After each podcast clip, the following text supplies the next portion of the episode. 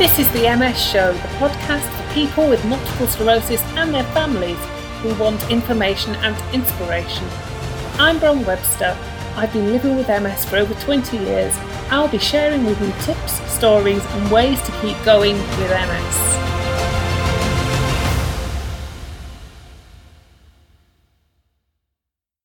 Hello, and welcome to today's episode. And it's one of the episodes in the series that's exploring the people who care or help people with MS. And I'm really pleased that today I'm talking with Graham and Mariella, who I actually know quite well.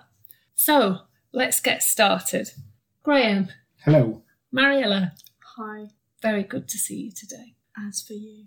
So, you two, can you tell me a little bit more about how long you've been involved or known somebody that lives with MS? Shall I go first? Um, I suppose I knew about MS and about people with MS when I was at primary school. Um, there's a lady who lived in our village whose son and daughter were at primary school at the same time as me. And we got to know that she had MS when she started to display symptoms. She, she'd had a diagnosis of MS for about 10 years before that happened, but she didn't share that with anybody or felt the need to share it with anybody because she was living with it very well. It's relapsing, remitting MS that she had. Um, but then an episode started where she, she couldn't cope with normal day to day stuff, looking after the children.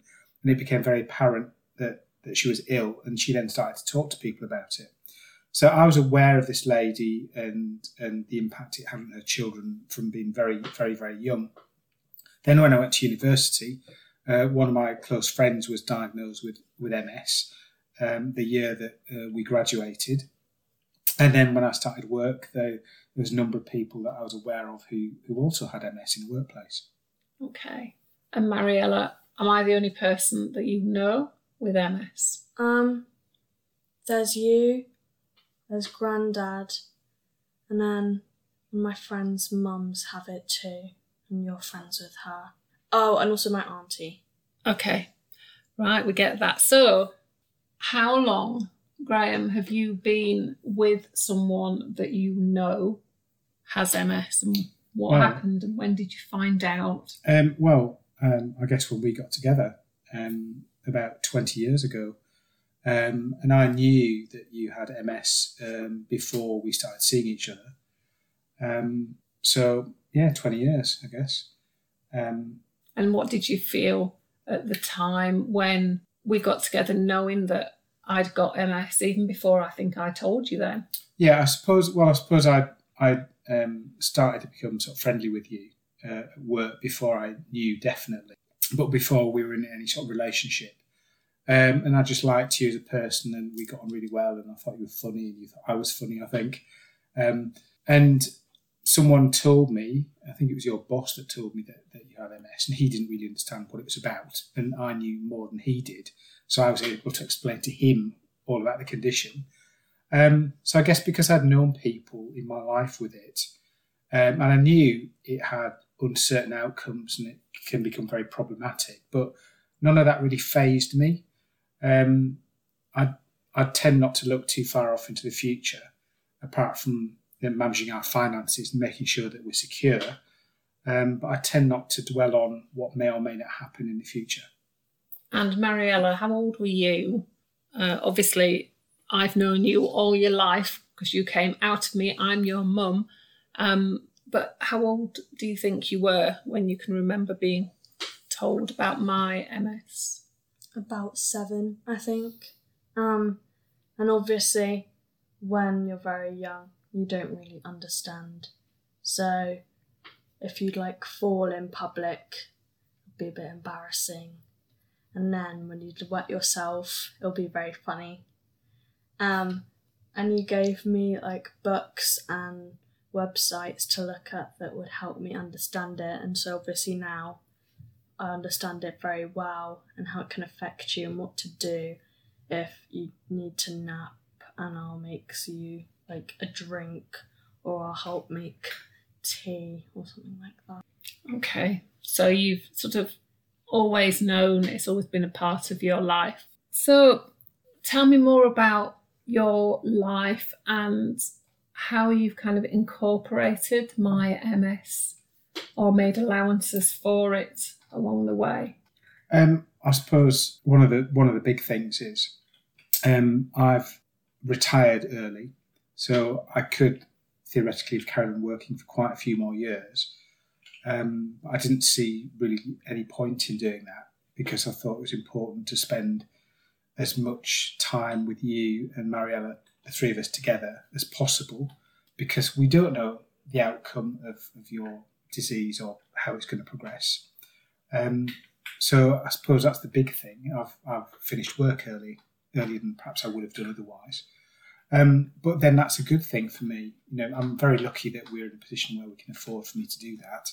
Um, and it's been beneficial because you know, my job was actually quite stressful. I had several hundred people reporting to me at one point. Um, and it was getting to the point in my career where I was thinking, well, why am I continuing to do this? So that's that's the real big change I think it's brought about for us.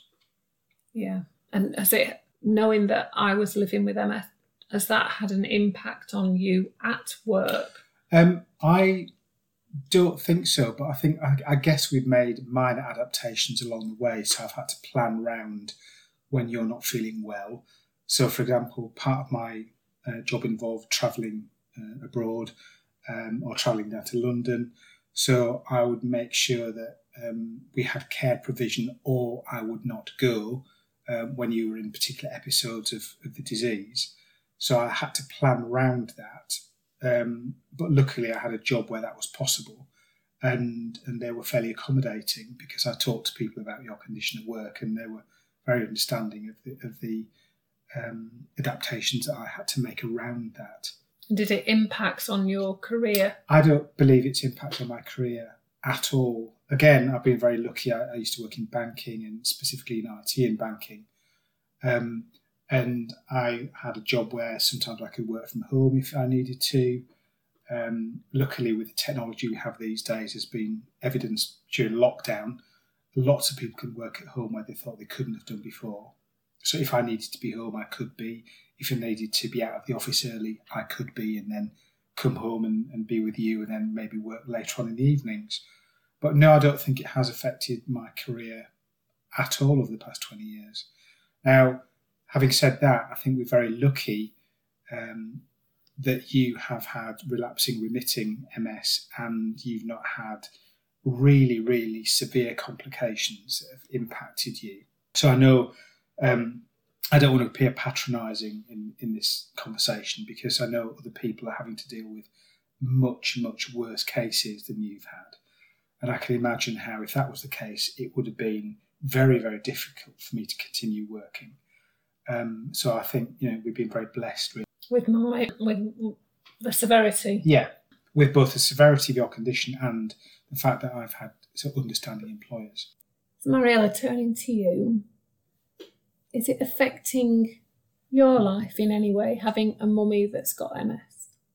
Um, well, obviously, I wake up very early in the morning, usually around six thirty to to go to school and I get on the bus. So I have to be taken down to the bus stop, which is usually around seven. And you're not up by then, so daddy has to do it. Um, and also when he was working, he'd work until about 7.30 to 8. So I didn't really have, like, I couldn't really wait that long to have my tea. So I had to have a lot of ready meals because you couldn't really manage to cook like proper meals.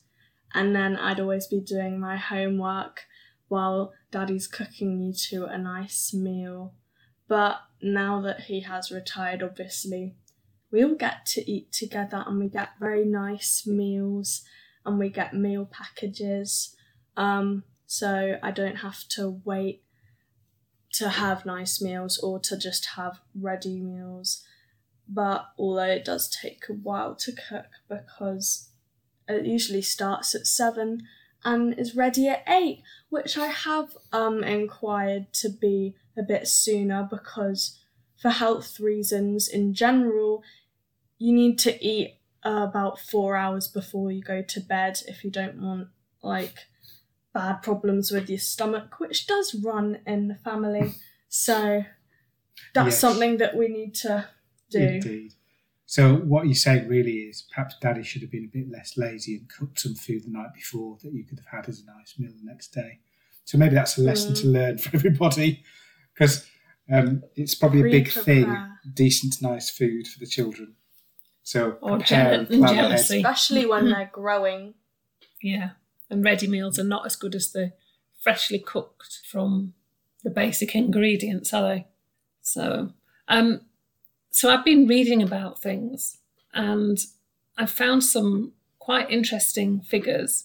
And it says that about 22% of UK carers, now we're not using that word, we're using the word helpers, but it says that 22% of carers were unable to hold down a job because of these responsibilities, and a nearly a third had lost a job because of their role as a carer. So, what you're saying is that you weren't one of those percentage. Well, cer- certainly I wasn't, but again, you know, I think that's simply because uh, we've been very lucky um, with the, with the sort of level of the condition that you've had. I can imagine that if it was worse than I was, I was full time effectively looking after you, then it would have been impossible to do the job that I did, or possibly work at all. So, you know, my heart goes out to people who are in that situation, and I think we've been very lucky. yeah. No, I agree. I agree. So, has there been a change in your identity in the relationship, do you think, Graham? Um, since when? At what point do you mean? Just over the years as things have progressed more? Um, I I don't think I don't like to think that there has been a change. That's why I like the I like the term helper rather than carer. Um, in in our situation, um, I know once you made a joke to to one of our friends that you know I wasn't your husband, I was your carer, and I got really angry about that because I'm I'm not. That's not primarily who I am or what I am. I'm your husband, who cares for you and helps you that's the way I see it. I don't see myself in a carer type role or mindset.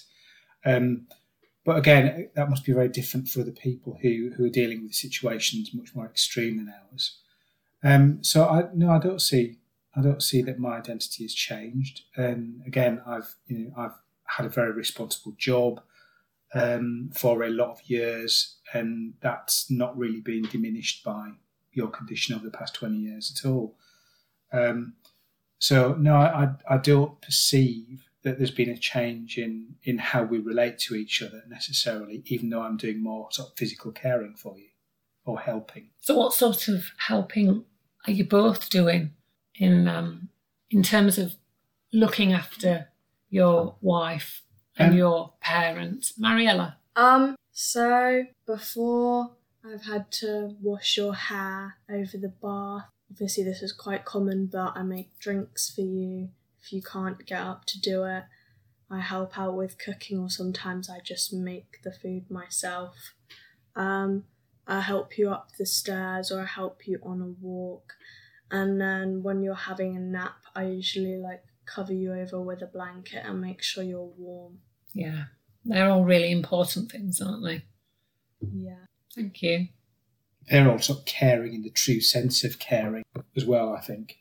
Yeah, they're not things that anybody asks you to do, are they? No. No, they're like sort of love type activities, aren't they? Yeah. How about you, Graham? Um, well, I suppose a whole range of things. I, I guess um, I do uh, quite a bit of housework, a lot of the cooking. So, how about you, Graham, in terms of the sorts of things that you do? Um, I suppose I quite do quite a lot of the, the housework, um, um, washing, um, dishwashing, um, cooking, um, cleaning, uh, but also uh, just physical care for you. So uh, again, I've done things like hair washing and washing you, bathing you, helping to shower you, Get me out of the um, bath. get you out of the bath, um, increasingly difficult, um, and um, all sorts of general sort of helping you around type activities, really. Even silly little things like helping you strap your Nordic pool, walking poles on, helping with your sort of splint that you sometimes use when you're walking. Um, and also um, pushing you around in a wheelchair at certain times. We've been to events where you just couldn't cope with walking big distances and we've had to use a wheelchair. Um, we've had to get you onto aeroplanes using um, the sort of special access routes, um, all, all these sort of things, really. Yeah, just things that take extra Yeah. thinking. Extra thinking and extra planning Yeah. and just doing. So it's like, it's almost the forgotten stuff that you do. It's the extra stuff, isn't it? Yeah. I, d- I don't perceive it, though, as a caring activity. It's just how we live our lives. Yeah, and it's not the first experience that you've had of um, sort of caring for someone within the family either, is it? No, I've um, I've got um, an older son um, who's well, he's a man now, um, and he's autistic and has special educational needs. And uh, looking after him is both a delight, but also quite taxing and challenging. Certainly when we're out and about, um, because we're not the sort of people who don't go out and do things just because we have issues and difficulties with people. So he he has uh, embarrassed us hugely by the sort of things he's said to people in public.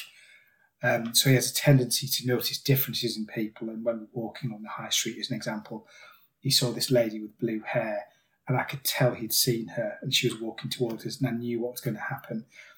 And we got to about three feet away from her. Obviously, this is before lockdown and social distancing. We got to about three feet away, and he suddenly just flung his arm in the air and pointed at her about an inch from her nose and said, "Hey, nice blue hair," which which is is funny and um, interesting to deal with and embarrassing. But I suppose the point I'm trying to make in a very long-winded way is it doesn't embarrass us anymore because this has happened so often. We're just used to it. It just becomes an interesting dinner party story rather than an actual challenging act.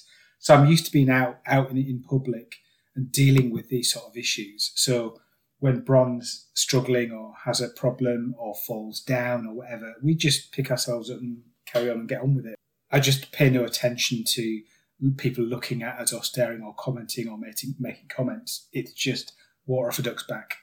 Yeah, and that time in Manchester when I Yeah, when I went for a fall. yeah. We were Well, on our way to um, check into our hotel. Had arranged a trip to a concert for us both uh, for my birthday, and we were just waiting at the side of the road for the lights to change, and she just collapsed and her legs went from under, and she just fell right into the road, narrowly missing a car.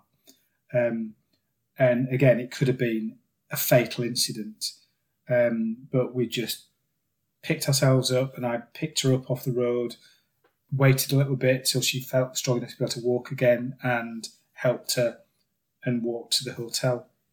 And it's just another issue that we dealt with. Yeah, I remember it well.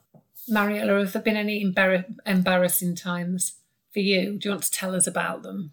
Um, when we went camping in the summer, um, it was a bit rainy, and from out of the camper van we had a step, which Daddy and I don't need to use, but Mama uses it because she can't reach all the way down, and that was wet because it was metal, so it was slippery. And she put one foot on it, and it was probably her left foot, her weakest foot first, and just slipped right over and she got a massive cut on her back, um, which led to a big bruise, and she probably cracked her rib, but we don't know because we didn't go to the hospital. Um, and we had to clean that off, and that was one of them. Or we've also had when I was, I think, eight, we'd just been shopping in the co-op, and we'd come out and we had a nice fresh box of eggs that we were going to make a cake with. And then And we I'm- say we, but you mean yourself, don't you? yeah. Um, and I was walking in front, and all of a sudden I look back, and she's gone. And then I turn around, look all the way round, and she's lying on the floor, and everyone's gathered around her, and the eggs are all over the floor, cracked, and she's almost gone into the road, and it was like terrifying. I was scared, I started crying and I was just running up to her, and everyone was just gathered round going, Ah, are you okay? And then they just all had to go away eventually, and we all just got up and left.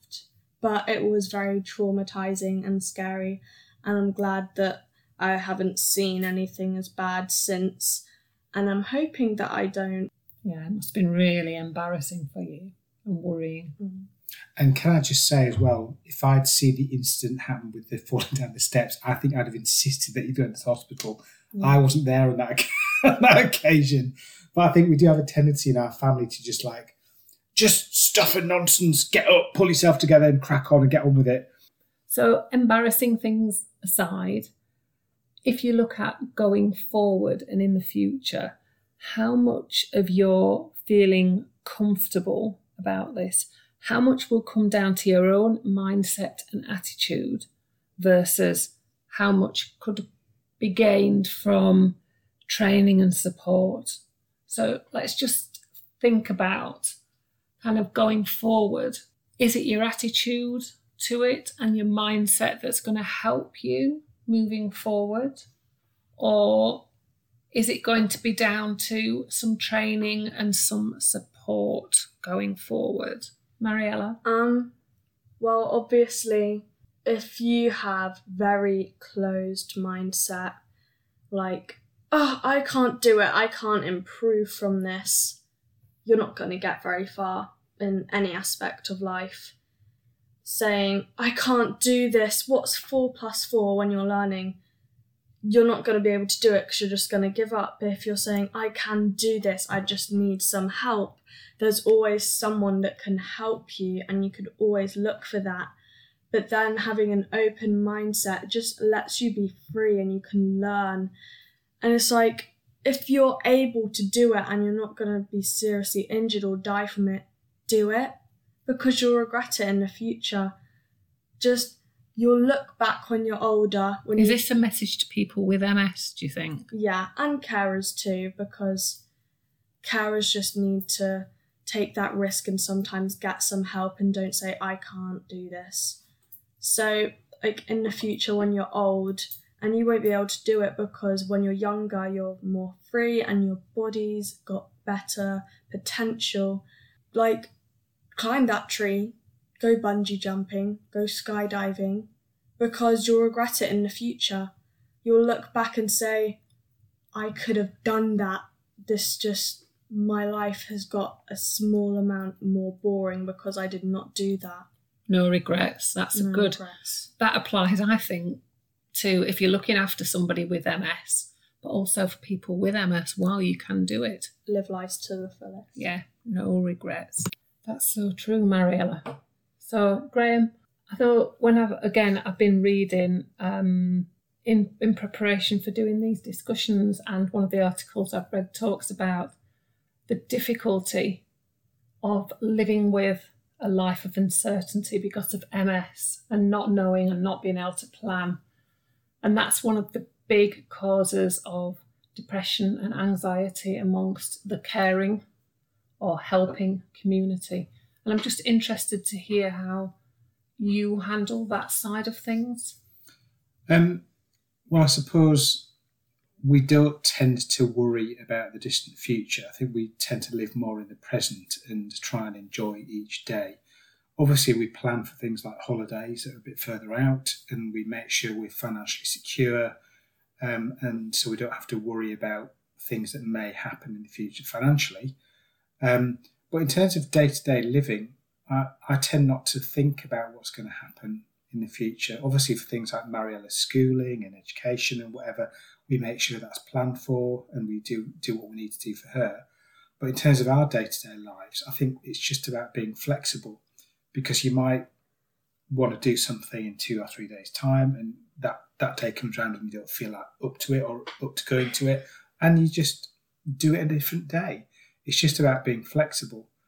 Um, I can imagine if somebody is permanently disabled and doesn't have the sort of variable nature of the condition that you have, it makes it more difficult. Um, but I think talking to other people in a similar situation so that you don't feel like you're totally alone probably would be very helpful. Um, I've never felt the need to do that, but I know that if it got to a stage where you were a lot worse physically and mentally, I would need to do that uh, for my own sanity, really. Um, I'd, I'd, need uh, that extra stimulation from outside sources, um, and I would go and seek that out. Yeah, I think particularly you touched on the cognitive side of life, and I have got a little bit of cognitive um, problems, and they come and go. And word finding is one of those, and makes itself very apparent at times when you're trying to interview on a podcast. But the I think the cognitive issues that people with MS can encounter actually have been found to be one of the biggest predictors of just how difficult of a caregiver is going to find their role to support and look after somebody who's got those cognitive problems. Yeah, I can I can totally imagine that would happen. Um, I was thinking about this the other day, and I was, I was thinking it must be very similar to the sort of depression that a lot of new mums feel um, when they have to care for a baby that they get really not a lot from. Uh, they're having to care for it physically 24 by 7, and it can't talk to them. There's no adult conversation. So there's effectively zero cognitive feedback loop there. Um, and yes, it's lovely having a baby and it learns and adapts, etc. And you know you're not going to get that necessarily with someone with MS who's in a bit of a sort of downward trajectory.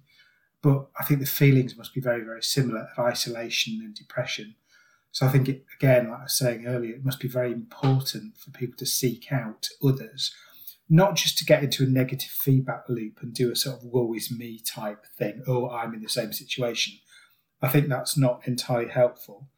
Um, it's probably helpful to know that you're not alone with this and there are other people who are going through it as well. But I think you need additional types of support to help you look for the positives that you can still have in your life because um, you're still perfectly capable of conversing, learning new things, having new experiences, and you need to be able to focus that you have some time that you can do that. And I think we're lucky as well in this generation that we've got technology that enables us to do that remotely. I mean, I'm a very social person and I like talking. It's probably very apparent. Um, but also, that needn't be face to face talking, that can be via text or via Facebook or other sort of social media things. So I think it's important to build that set of relationships where you still feel that you can have a life, even though you're in a caring role pretty much 24 7. Yeah, just so that it's something that you've got for you. Yeah, it's yours. Yeah. It's yours. And you don't feel that you're entirely defined by being that person's carer. Mm. And Mariella, looking forward and thinking about, um, well, obviously me, and you know, you're going to go to uni, you're going to have a job, a family of your own, whatever you might have. But how do you feel about the future living with me? Um, well, obviously, I want to have my own life, but I will always want you in my life and for you to have me in your life. So I will always be there.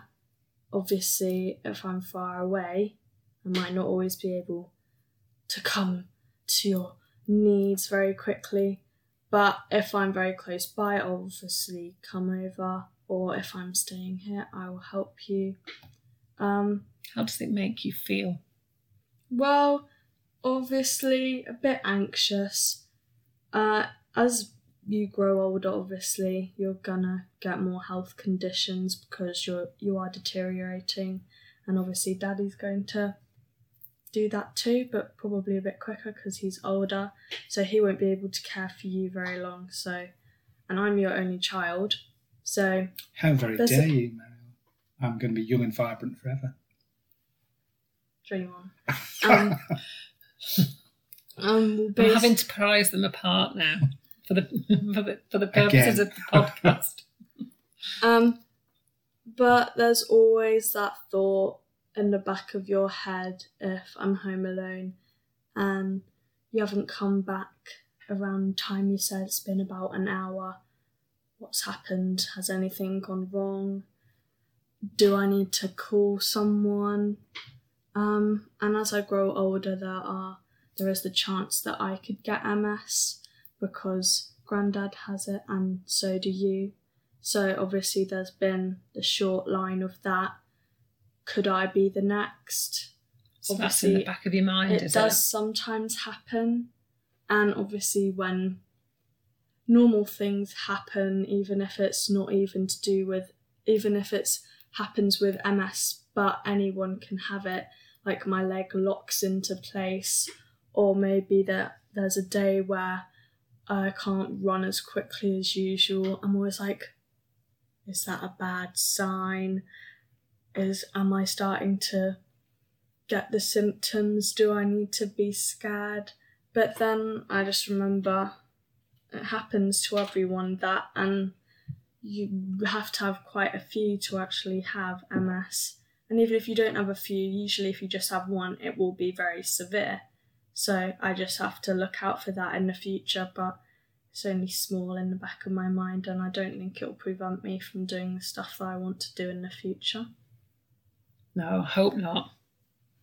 We just live in the days, aren't we? Just carrying on and doing what you want to do every day.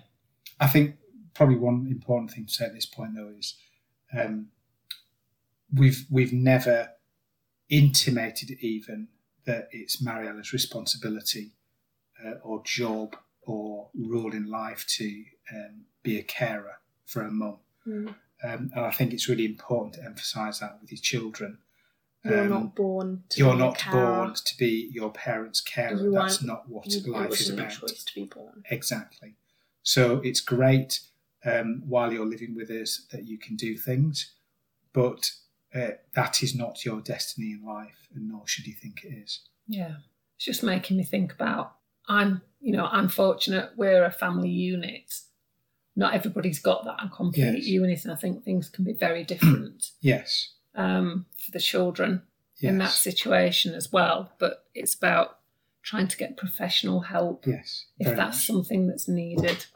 Um, but young carers that are doing everything exist, Yes, they do. and I think it's incredibly hard to deal with that if that's the situation that you're in. yes. And if you are the person with MS, don't feel guilty. It's not your fault either. Like, you never knew this would happen to you. Yeah. So maybe it happened after you had children, or why wouldn't you want to have children? There are a lot of people on this planet that want children. So please don't force it on them and just don't feel guilty to yourself either. Yeah, I think that point Bron made about um, getting getting help. I mean, that must be very difficult in some situations where there isn't a full family unit, um, or where the adult other adults got to go out to work to bring the money in to look after everybody else. Um, so a lot of it will fall to the children. Um, but I think it is important as well that that, that doesn't become the emphasis of their life going forward, and they need to be able to think that they will not be doing that for the rest of their lives. Um, and that's where the support needs to come in. So the, the young carers need that network as well, so that they know they're not alone. Absolutely. So, what words of wisdom and advice have you got for other people in similar? I know we've covered a lot of this, but let's just try and condense it. Mariella, Um, live life to the fullest while you can. You could die tomorrow, so today have a shower, brush your teeth. Just try to do life as well as you can. Do a bit of yoga if you can, meditate, maybe do a workout if you're able to.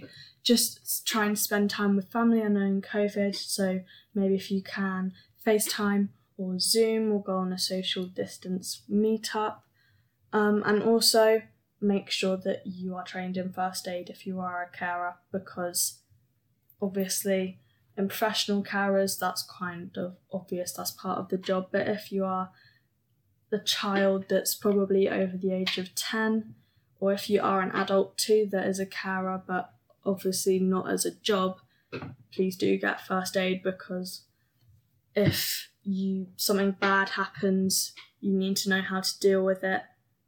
So just make sure that you're prepared for anything. Do you think that's something that all, particularly people that are younger, your age and a little bit younger, is that something that should be offered, do you think, for everybody in this type of situation so that they get the first aid training? Yeah, obviously at school they usually do have it and they do come into most schools, but if you don't, maybe talk about it with someone at your school, or there are a lot of online courses that even if you don't get a certificate, you can still learn. So just try to search for some really good courses that you could do. Yeah. I think that's a really good point, and I think probably also um, doing some of these courses might take some of the fear away, so that you maybe feel a little bit more able to cope with the unexpected. Yeah, that's a really, really good point, Mariella. Thank Yes. you. And how about you, Graham? What's your sort of word, big words of wisdom, the main point? I I think you you know you have to live every day to the max, and and when the times are good, you do things um, because there's no point in delaying things till tomorrow because you don't know how you're going to feel tomorrow. So make the best of every opportunity that you've got to do things and, and be well, um, because you don't know how long any well none of us know how long we've got. Um, we talked we talked before about our mindset of you know don't don't be totally weighed down by MS. I know that's very difficult sometimes to think, but we've we've um, known able-bodied friends who are sadly no longer with us um, because they were in accidents or they got ill and died very rapidly. Um, none of us know how long we've got, so it's not just an MS thing. You just need to make sure that you live every day to the max and get the best out of it. Hear, hear. So we're coming to the end, and there are two questions that I always ask everybody that comes on to the MS show. So that means we've got four questions or we've got four answers coming our way.